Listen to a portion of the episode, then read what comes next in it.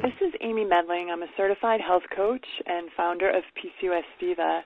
And I'm here today with Jessica Drummond. She is a expert in pelvic health um, and pelvic care. And I am thrilled to have her with us today because I get so many um, comments on PCOS Diva Facebook page and inquiries about what to do with PCOS if you are experiencing pelvic pain.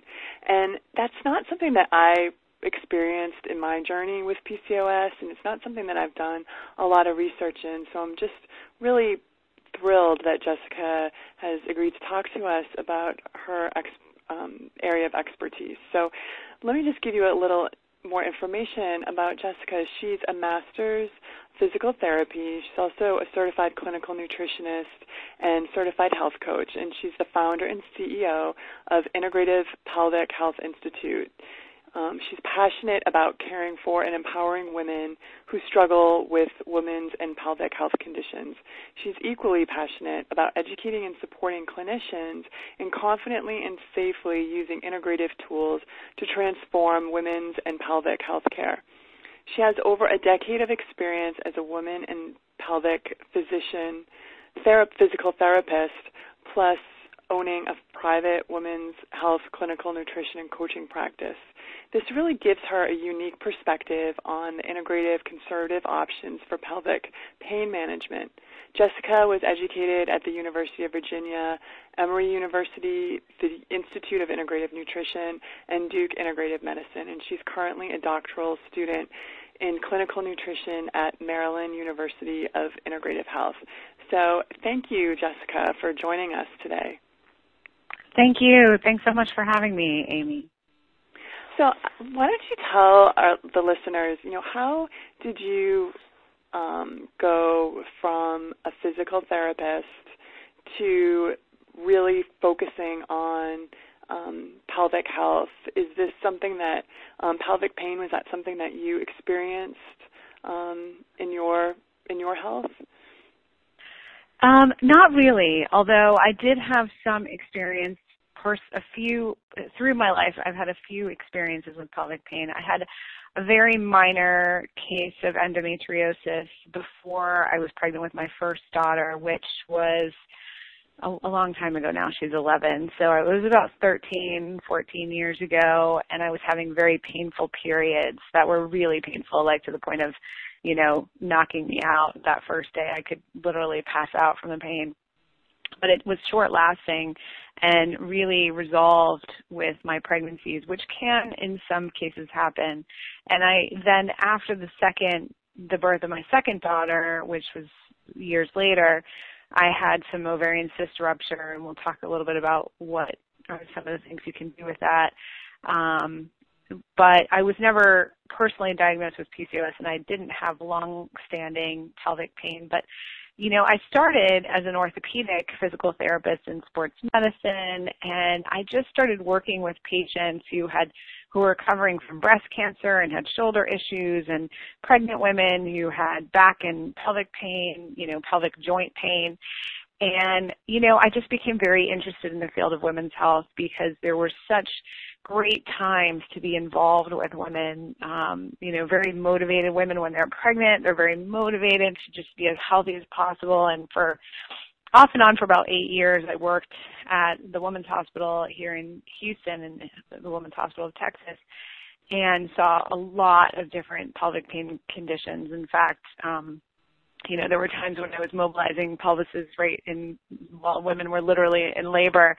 And it was just, it's a great population to work with. And then pelvic pain, I saw a lot of from all, all sources, not just PCOS, but endometriosis and gastrointestinal issues and, you know, bladder pain, things like interstitial cystitis, um, vulvodynia, which is pain in the vulvar opening or the um, kind of the orifice between the vulva and the vagina. And, you know, these women really had gone through a long journey. Most of the time they were kind of ignored for years.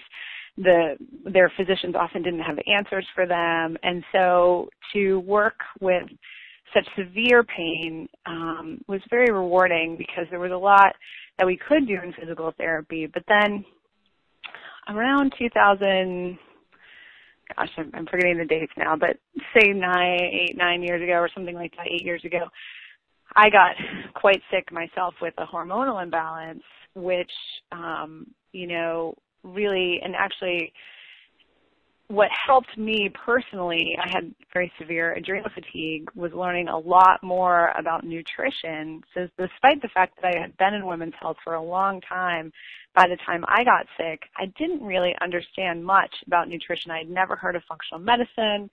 And so going on my own personal journey to improve my natural hormonal balance Mm-hmm. Then I started to kind of bring that back to my pelvic pain and pelvic floor work and recognize that some of the patients really benefited from, you know, kind of from the very root getting their hormones back in balance. And certainly women with PCOS, that is a very important issue.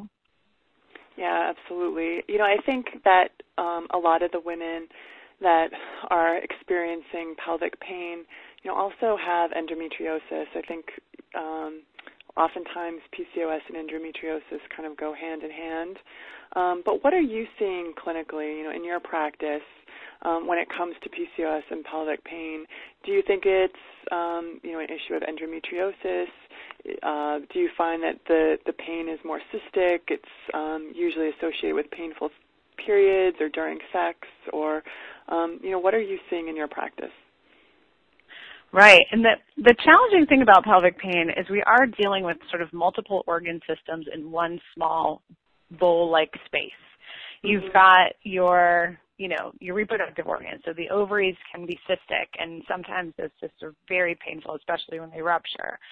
And you've got your colon there. So if a woman has IBS, for example, that we know from some data that when a woman has IBS, no matter what kind of the underlying cause is, whether it's, you know, an imbalance in her gut bacteria or she has sensitivity to uh, certain FODMAPs, which are like certain kinds of carbohydrates, there, the viscera, viscera just means organs, like all of these different organs in the pelvis can become sensitive and it can kind of cross over from one organ system to another. So she might have IBS, she might have painful cysts, she might have bladder pain, she might have vulvar pain, and all of this pain becomes challenging to kind of what's the what's the bottom line cause. And so, you know, when it comes to women with PCOS,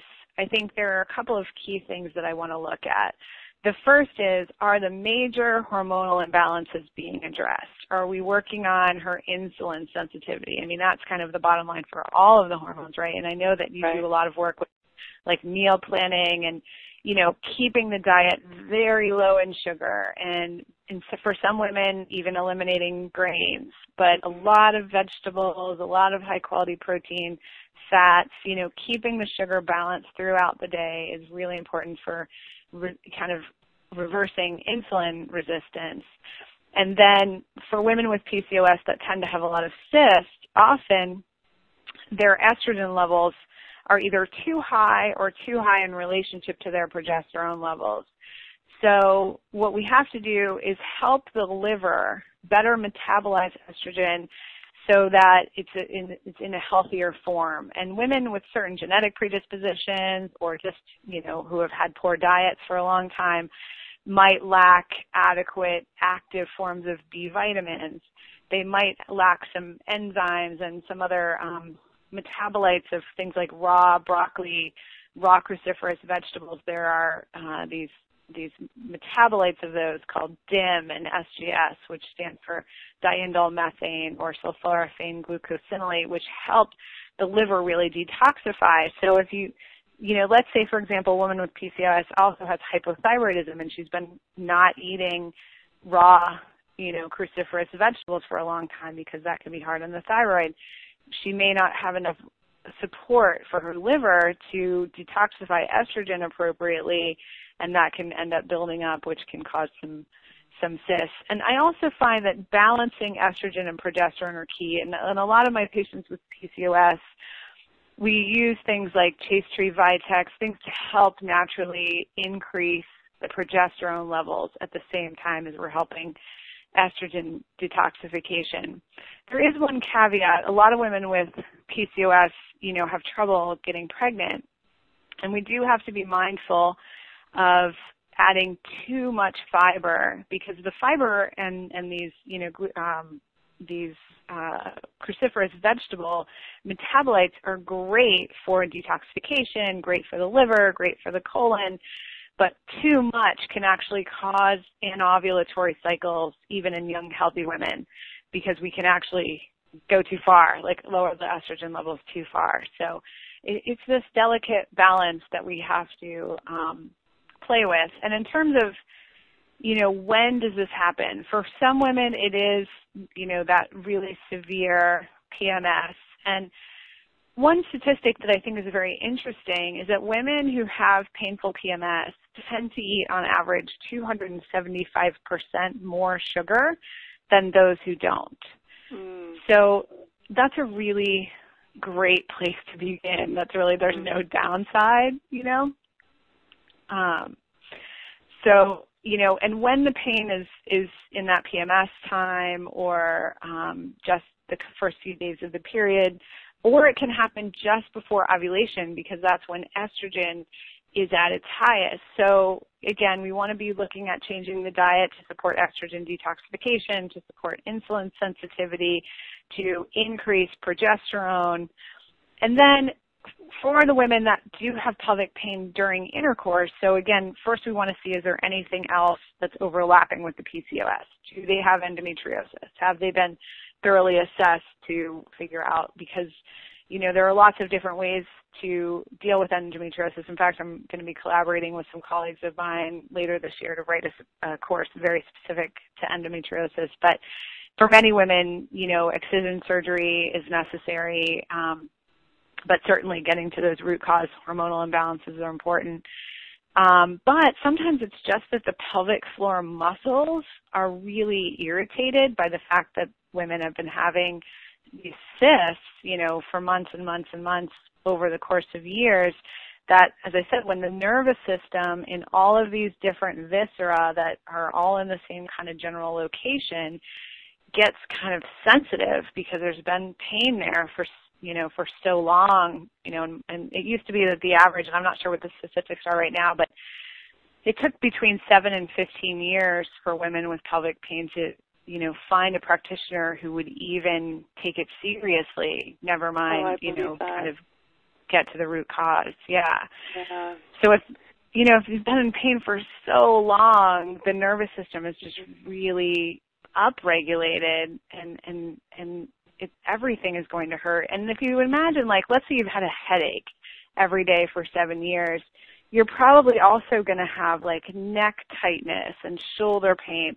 And the same kind of thing happens in the pelvis. You get pelvic floor muscle um, pain and sensitivity and tenseness, tightness, sometimes muscle spasms. So that's where physical therapy can help, changing positions of intercourse, finding more comfortable positions, where the woman can kind of control and relax her pelvic floor and control where the ovary is kind of in space. You know, sometimes just think some of the physics around intercourse and, and pain mm-hmm. can be really helpful. So, yeah. So I'm wondering, um, are do you think that stress um, increases uh, the the pelvic pain and um, you know, certainly the hormonal dysfunction. I, I think that for women with PCOS, stress is one of those, um, you know, factors that they're not hearing about in the doctor's office. Um, they don't really, uh, doctors aren't really explaining the relationship between elevated cortisol and which can lead to low progesterone and um, estrogen dominance and elevated insulin. I'm just curious if you think that stress also plays a role in, in pelvic pain. Absolutely. I think there's a number of different mechanisms that can do it. First of all, as you said, when you have elevated cortisol, essentially all of your sex hormones are going to likely be out of balance because it's like those hormones, the, the steroid hormones of cortisol, stress hormone, and sex hormone, are all made from the same kind of two branches of the same biochemical pathway. And cortisol is an issue of life or death. You know, stress, when the body's under stress, whether, whether it's physical or emotional, there, it's not, you know, it's like that's the priority for your physiology. So all of your resources are going towards managing the stress and can't, it's very difficult to keep your sex hormones in balance. And then secondarily, the longer you're under stress where it becomes sort of a chronic response, the um, nervous system becomes very sensitive. So smaller triggers can really increase your pain level. And, you know, the other thing is that we know from interesting studies where we put, like, if they put water into the colons of women with IBS and women who don't have IBS, irritable bowel syndrome, I didn't say what that was before, but, you know, irritable bowel syndrome where there are GI issues, di- diarrhea and constipation and abdominal pain and bloating, the, again, all of those pelvic viscera can become more sensitive to anything being in colon. So, and stress plays a large role in irritable bowel syndrome, um, and certainly in keeping the, the bacteria and the digestive system nice and balanced. So, what I tell my patients, you know, we we can't we live in the world. It's impossible to sort of get rid of your stress. So you want to approach it from a couple different ways. And there is some interesting data that shows that actually your relationship to stress is the thing that's more important than the amount of stress. So mm-hmm. first of all, you know, you can lower the amount of stress as much as possible. I always say to my clients, you know, whatever is on your plate, it's there because you chose to do those things. Sometimes you did it by default or by obligation, but you have to kind of examine your day. Where are you spending your time? Where have you said yes too often? And start to take off anything from your your plate, your to-do list that is possible, just kind of to lower the, the load. And a lot of times I see this especially in women who are recently postpartum or maybe even up to like five, six years postpartum. You know, they have two small children, three small children, one small child, and there was no adjustment to having babies. There's no adjustment in our society. It's like, have a baby and then as fast as you can, like go back to work and get your belly back, right? It's like, no, everything has changed. So that's a huge source of, of stress for women with pelvic pain. There's no adjustment to, to life's changes. And, um, you know, the other thing is that we want to try to balance stress with peer, like kind of put on the schedule periods of relaxation, periods of rejuvenation, periods of re, uh, what they call the relaxation response. And you can do this in small ways through the day. It doesn't mean like every weekend you have to be at the spa or on vacation. It's more about, okay, you know, it was a really busy morning. Now I'm going to sit and spend 15 minutes without looking at my computer, without doing anything. Maybe I'm with a, a quiet, you know, pleasant friend or something, and just eat my lunch slowly. And that can be mm. a source of rejuvenation. You know, you've got to put little things like that essentially all throughout the day. Otherwise, you're constantly it's it's possible to be under sort of constant chronic stress in the in the way that we live now. Yeah, I, I talk a lot about a diva must practice extreme self care and really allow herself to experience pure pleasure. And it's yes. And what you're describing is really these pleasurable moments and have them scattered throughout the day. I know one of the my favorite things to do is just brew a cup of tea, sit in my favorite chair, and just kind of sit and stare and sip out the you know look out the window, and it's uh, like a little meditation for me, and it only takes five minutes, ten minutes. Um, but yeah. yeah, I think you're absolutely right. Women need to allow themselves some downtime. Um, so I just want to kind of summarize some of the, the things that you've talked about, some tips. Um, you, you, really mentioned how sugar is um, really wreaks havoc for women, especially with PCOS. We know that, but also women experience experiencing pelvic pain. So um, reducing sugar, and that may even include, um, you know, really limiting or reducing um, grains from your diet and yeah. also looking at liver support for both phase one and phase two, um, and supplements like DIM. And I, I know I personally use DIM. I think I'm age 43, and I'm kind of dealing with some estrogen dominance that I didn't, all, you know, all have in my 30s. Um, mm-hmm. And DIM has really helped me um, relieve or alleviate my P- PMS symptoms. So I can speak to to that that that really does work. Um, and then and definitely, you know, I yeah. like I like that you mentioned. Sorry, I don't I don't mean to turn it, but I like that you mm-hmm. mentioned, you know, perimenopause. Essentially, it's normal for things to begin to change. So, kind of keeping an eye on your cycle as you get into your, you know, 40s. Uh, you know, you may need to make some adjustments. That's very normal. Yeah, and and it's great to have things kind of in your toolbox, um, you know, that are natural, and um, I, I can say that that really has helped me. Um, and then you know, looking at your self care, and um, maybe you can give us some other kind of natural ways that we can um, help that will help with pelvic pain.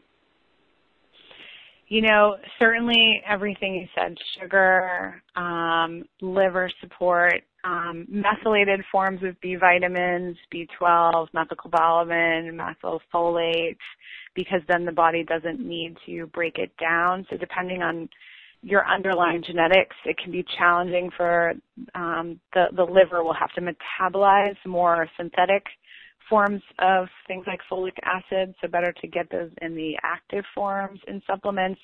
Uh, you know, eating more cruciferous vegetables, sometimes raw, you know, being mindful if you have a thyroid condition, but definitely cruciferous vegetables in general, SGS, um, which, you know, is, is a metabolite of the cruciferous vegetables, slowing, you know, having moments of really slowing down, chewing, and we have to look at, you know, adrenal health underlies all of the sex hormone um, balance. So how is your stress level, your emotional stress? How is your relationship? You know, that's one thing that can be really an issue for women with pelvic pain because it's it's often impacts their sexual intimate relationship with their partner.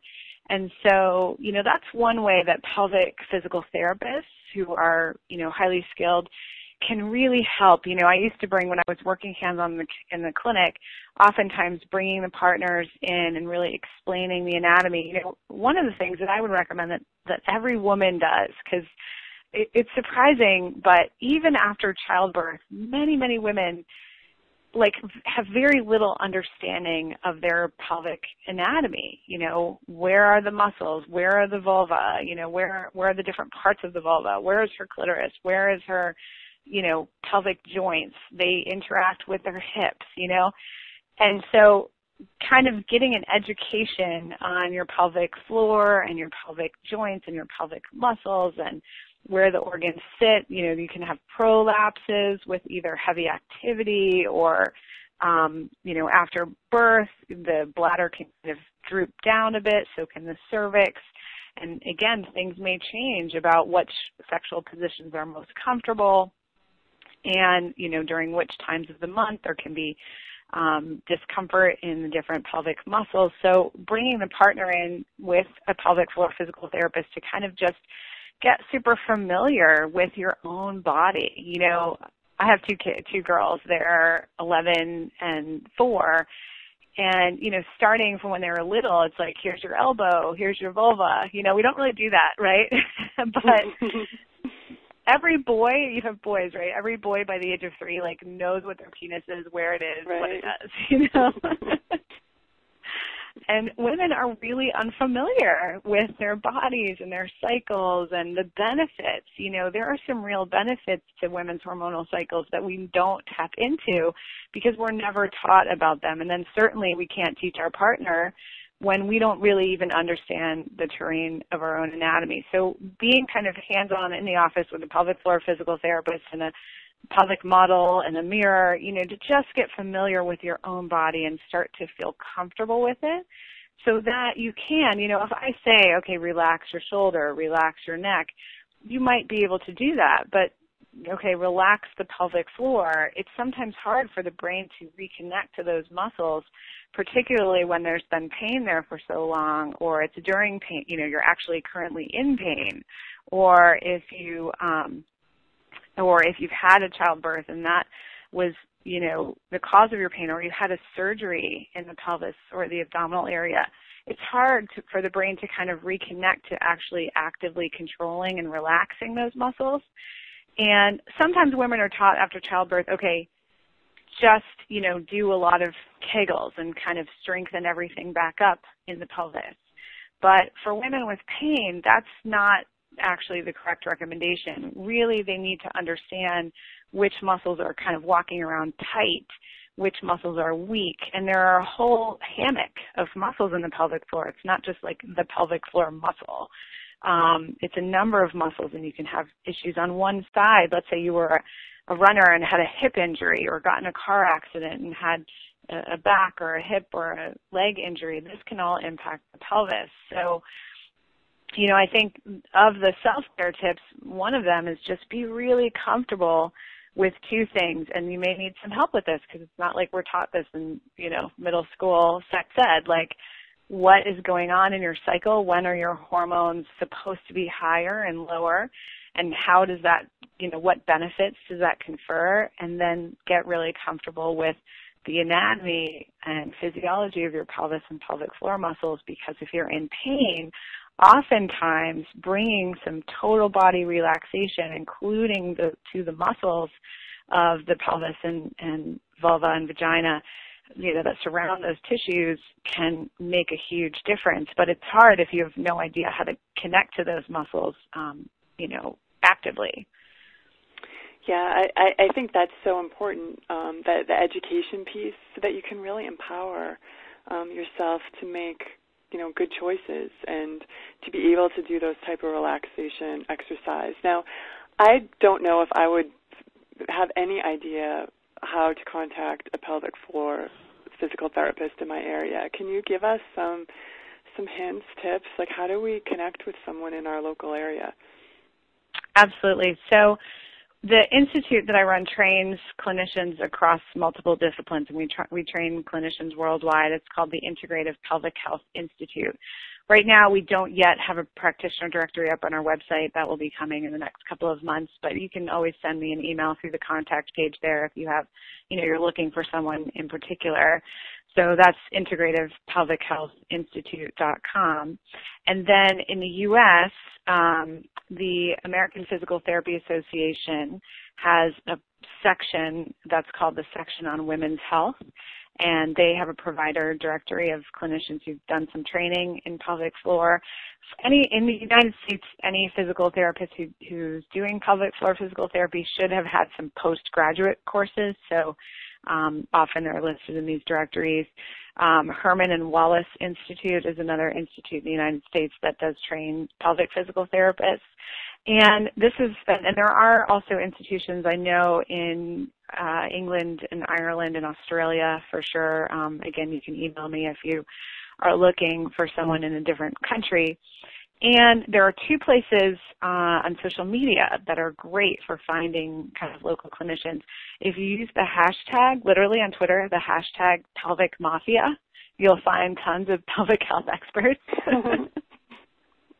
um, and there is a Facebook group, uh, Women's Health Physiotherapy, and they also have a Twitter handle. I'm not sure what that Twitter handle is, but Women's Health Physiotherapy because it was started in um, the UK.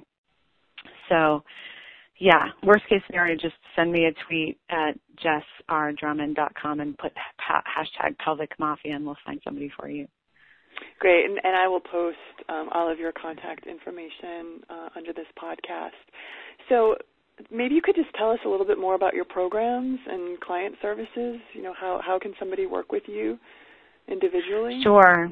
Yeah, so I do work with clients individually, and again, go to integrativepelvichealthinstitute.com and just send us a, you know, we have a bit of a waiting list right now. Um, as you know, Amy, I'm, I'm in transition and settling the practice in a new place, but um, we do, I do see clients all over, um, for the nutrition piece and the coaching piece because sometimes honestly I find that the one of the most effective things for pelvic pain is really that education that I was talking about before, you know, and understanding how to quiet the nervous system and using coaching to do that can be really effective.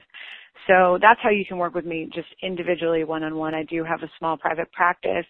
We also have um, like a foundations program for general natural hormonal balance. And if you go to the website under uh, there's three little buttons on the top right, and one of them is patient services, I think, or patient resources.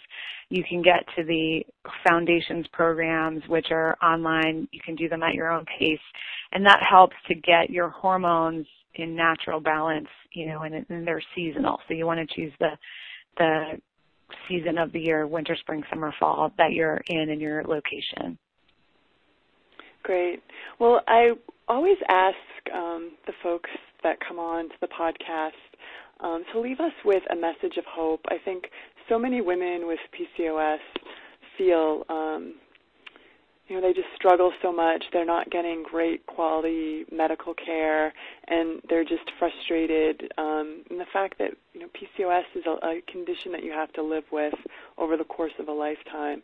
But for those women that are really struggling with pelvic pain, um, can you leave us with a message of hope?